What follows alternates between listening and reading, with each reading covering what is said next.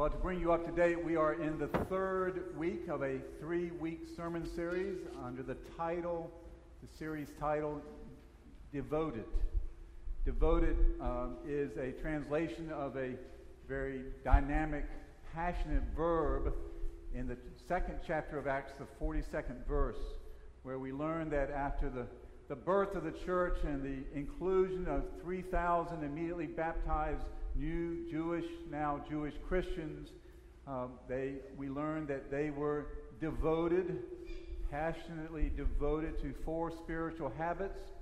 Um, I remind folks that uh, there's got to be a reason why you're passionately devoted to spiritual habits. And I would offer to you the reason is they kept on having encounters with the risen Lord through the apostles' teaching, the fellowship, the breaking of bread, and the prayers. The apostles' teaching is their engagement with the Bible and God's Word.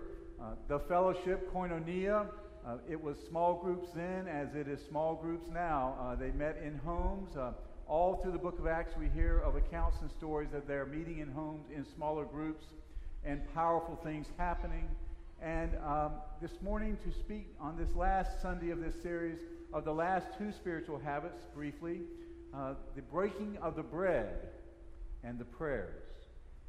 Now, we've heard two readings this morning that include stories of breaking of bread.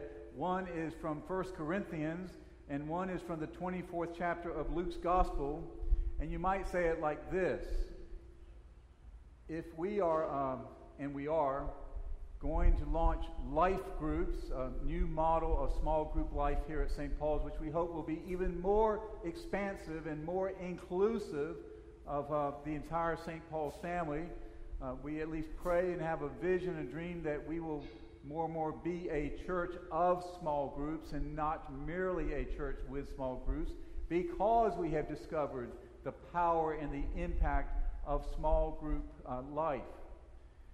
But here in Corinthians, you might say, this is how not to have a small group.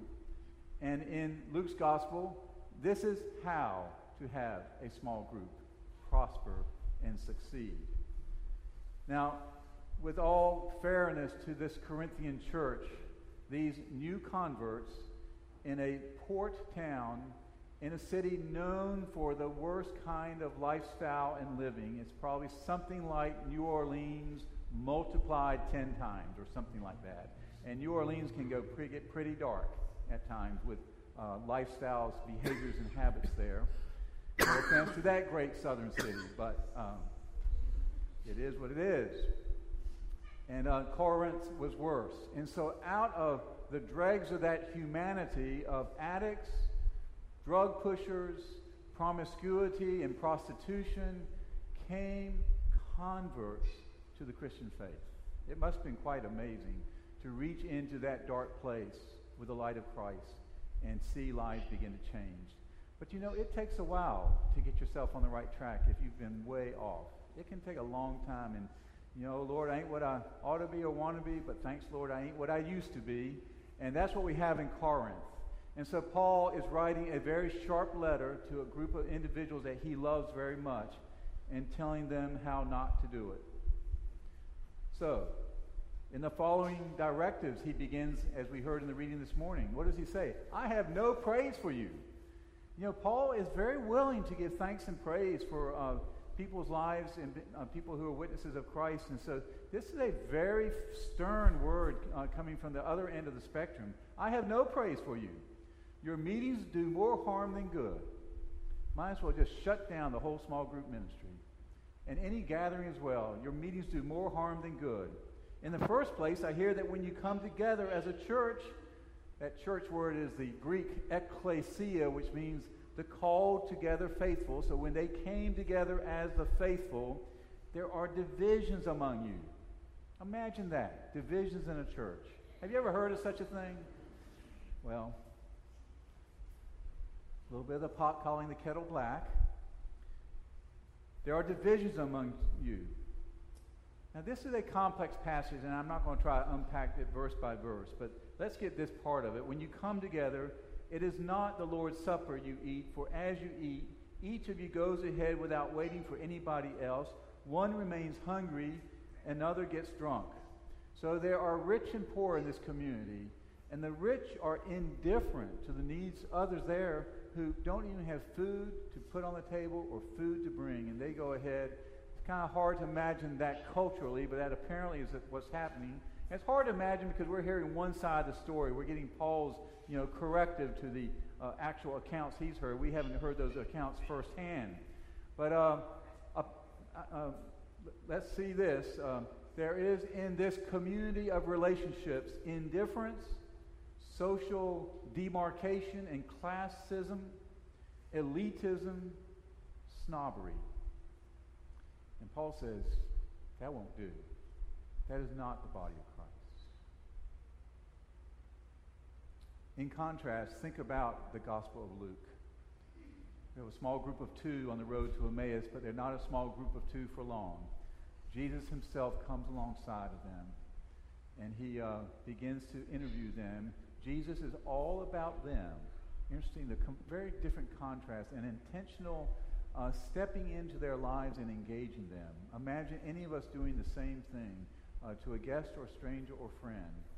And uh, as they begin to respond, he is uh, a conversation and relationships are established, and Jesus uses scripture, um, beginning with Moses, the first five books of the Old Testament Genesis, Exodus, Leviticus, Numbers, and Deuteronomy. Must have been an incredible conversation. And the prophets, Isaiah and Jeremiah, and the minor prophets, um, Haggai and Zechariah and Zephaniah and Malachi.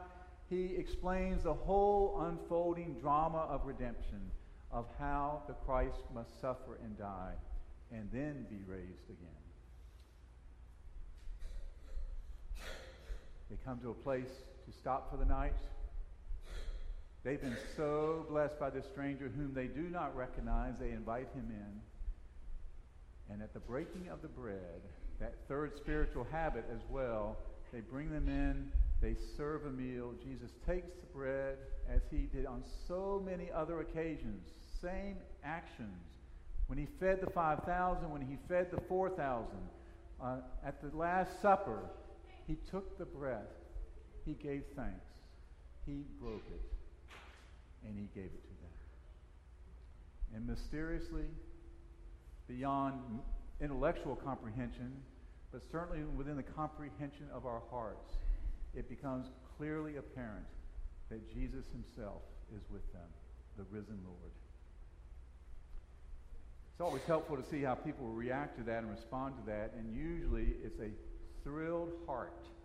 And their heart is so thrilled. They have gone downhill for seven miles from Jerusalem to Emmaus.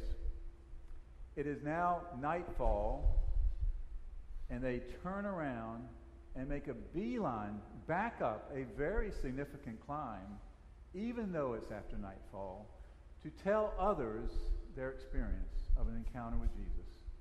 And of course, when they meet the others, the others tell them first of their encounter with Jesus, and then they say, Well, it has happened to us too. The Lord is risen indeed. So, this idea of fellowship is so integral to the life of the Christian. And it can only be partially accomplished in a setting like this with perhaps 80 or 90 or 100 folks here this morning or 150 there this morning because of uh, it, it, doesn't promote a level of conversation intimacy except something like this. But in a home with seven or eight or five or six or even two or three. The Lord Jesus says, when two or three gather together in my name, there am I in the midst of them.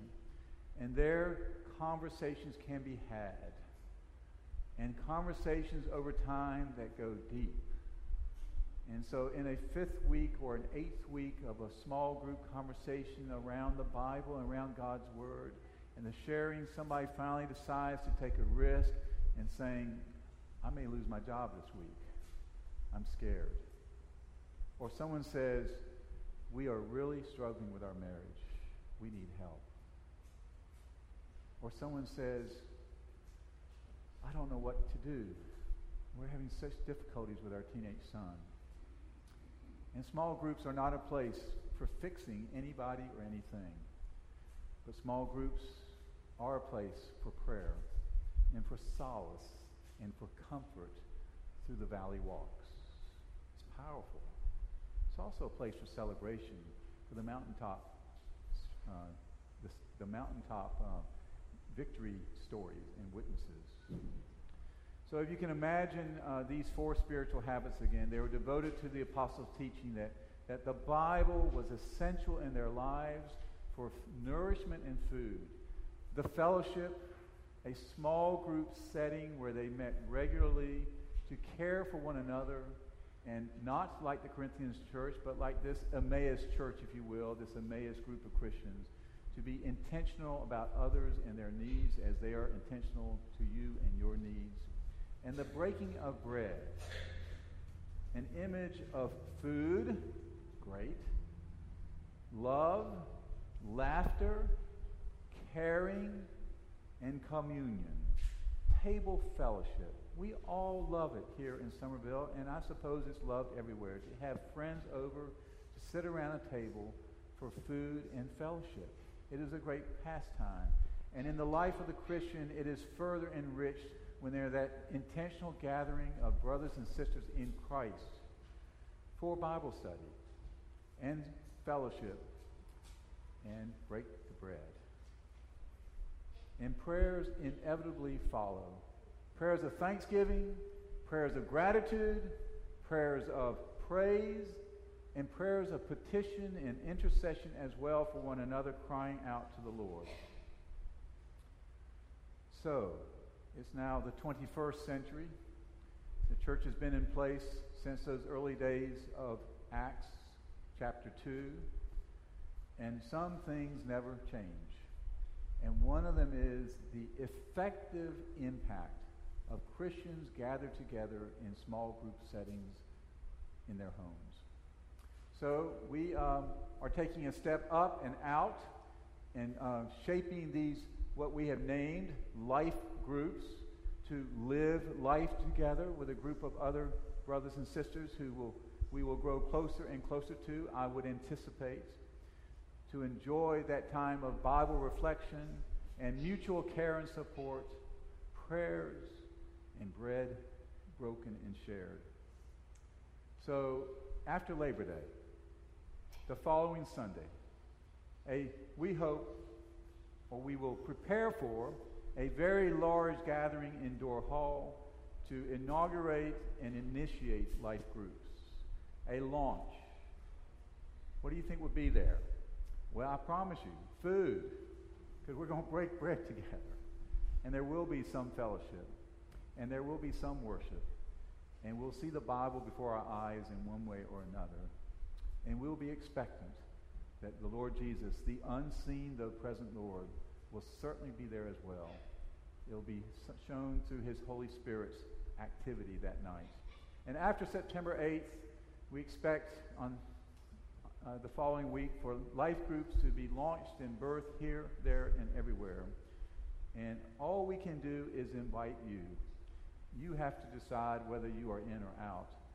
But the invitation is extended to every one of you, to your, uh, as adults, to you, to families. If you wish to include children, we are creating mechanisms for enabling that. Or if it's an adult night out and the children stay home, we will have means and vehicles for that as well. We will work that out with you.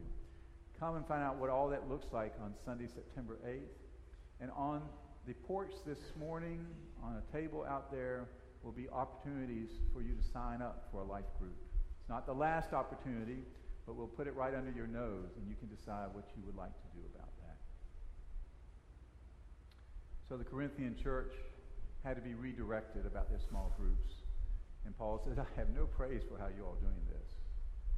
And the story of the road to Emmaus and the story of the return to Jerusalem, we hear life, love, power, the Lord Jesus present.